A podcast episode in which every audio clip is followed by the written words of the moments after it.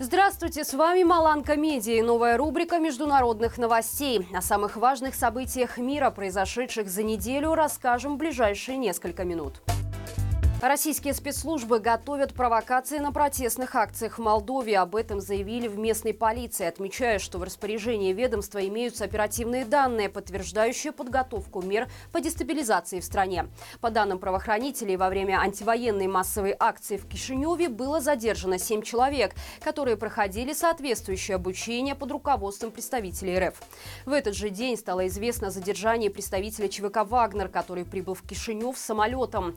Отметим, что в феврале Владимир Зеленский заявил о существовании российского плана по захвату власти в Молдове. Президент страны подтвердила получение этой информации и сообщил об угрозе привлечения России диверсантов, которые планируют атаковать госучреждения и брать заложников. Михаил Саакашвили находится в близком к смерти состоянии. Об этом политик заявил в интервью Sky News. Бывший президент Грузии, против которого заведено пять уголовных дел, в настоящее время проходит лечение в Тбилисской клинике.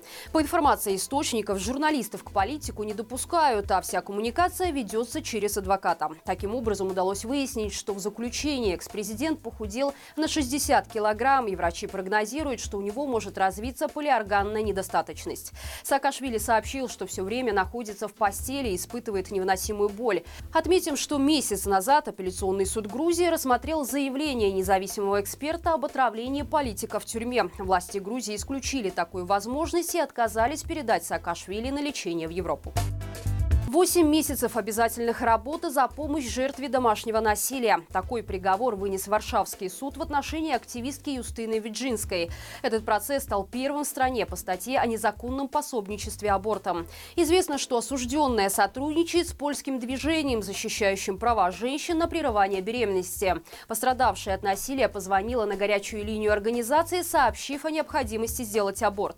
Юстина выслала почтой таблетки, которые являются самым безопасным способом способом прерывания. Однако до адресата медикамент так и не дошел. Его перехватил домашний тиран, а волонтерка оказалась под следствием. По мнению правозащитников, процесс над Виджинской создал опасный прецедент, поскольку его целью стали активисты, бросающие вызов фактическому запрету абортов в Польше. Не менее девяти человек погибли в результате мощного наводнения в Турции. После серии разрушительных землетрясений страну потрясла очередная стихия. Регион начало заливать проливными дождями. По данным местных СМИ, улицы наиболее пострадавшего города Шанли-Урфа буквально превратились в реки.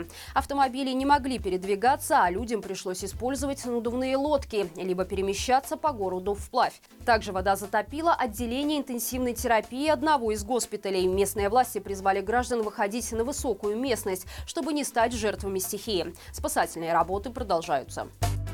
Российская Госдума одобрила поправку к закону, по которому за любую критику в адрес воюющих в Украине наемников можно будет лишиться свободы на срок до 15 лет.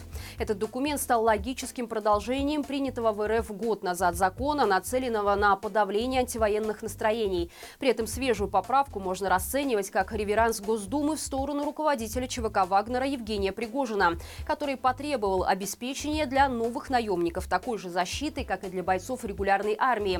Отметим, что одновременно с принятием поправки Думы парламент Литвы объявил ЧВК «Вагнер» террористической группой, отметив, что с начала войны российские наемники совершают серьезные систематические преступления, которые могут быть приравнены к терроризму.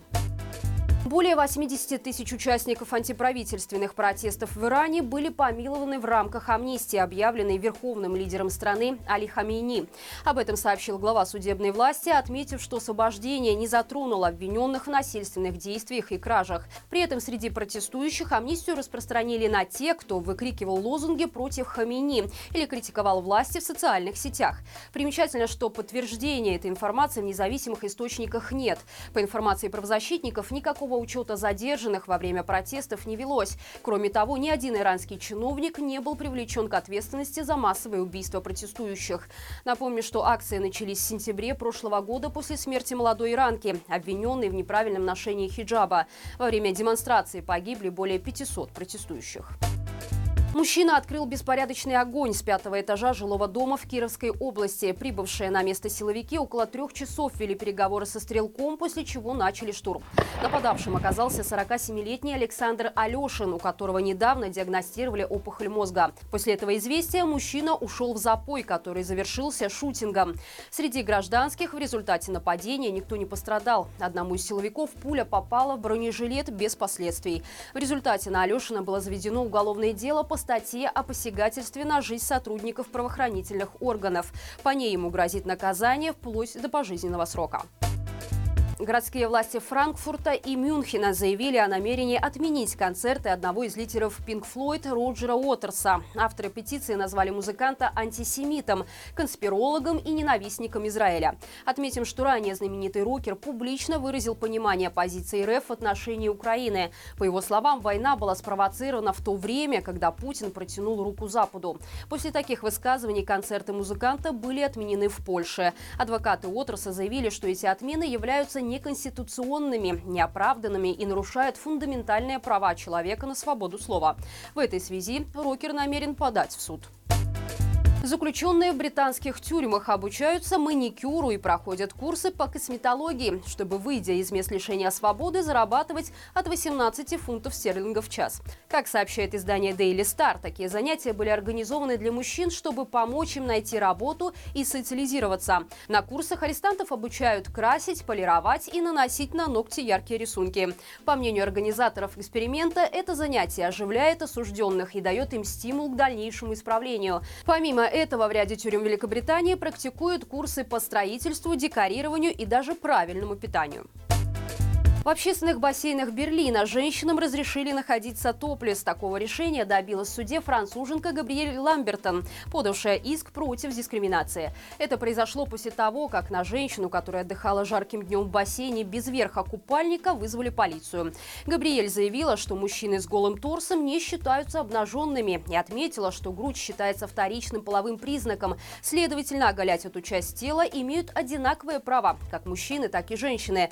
Берлинская организация организация, управляющая общественными бассейнами, согласилась с доводами француженки и постановила разрешить женщинам загорать и плавать топлес. Таким образом, Берлин стал последним немецким городом, где были сняты ограничения на демонстрацию оголенной женской груди на публике. И это все на сегодня. Обязательно ставь лайк этому видео и подписывайся, чтобы не пропустить все самое важное за неделю. Хороших выходных и живи Беларусь!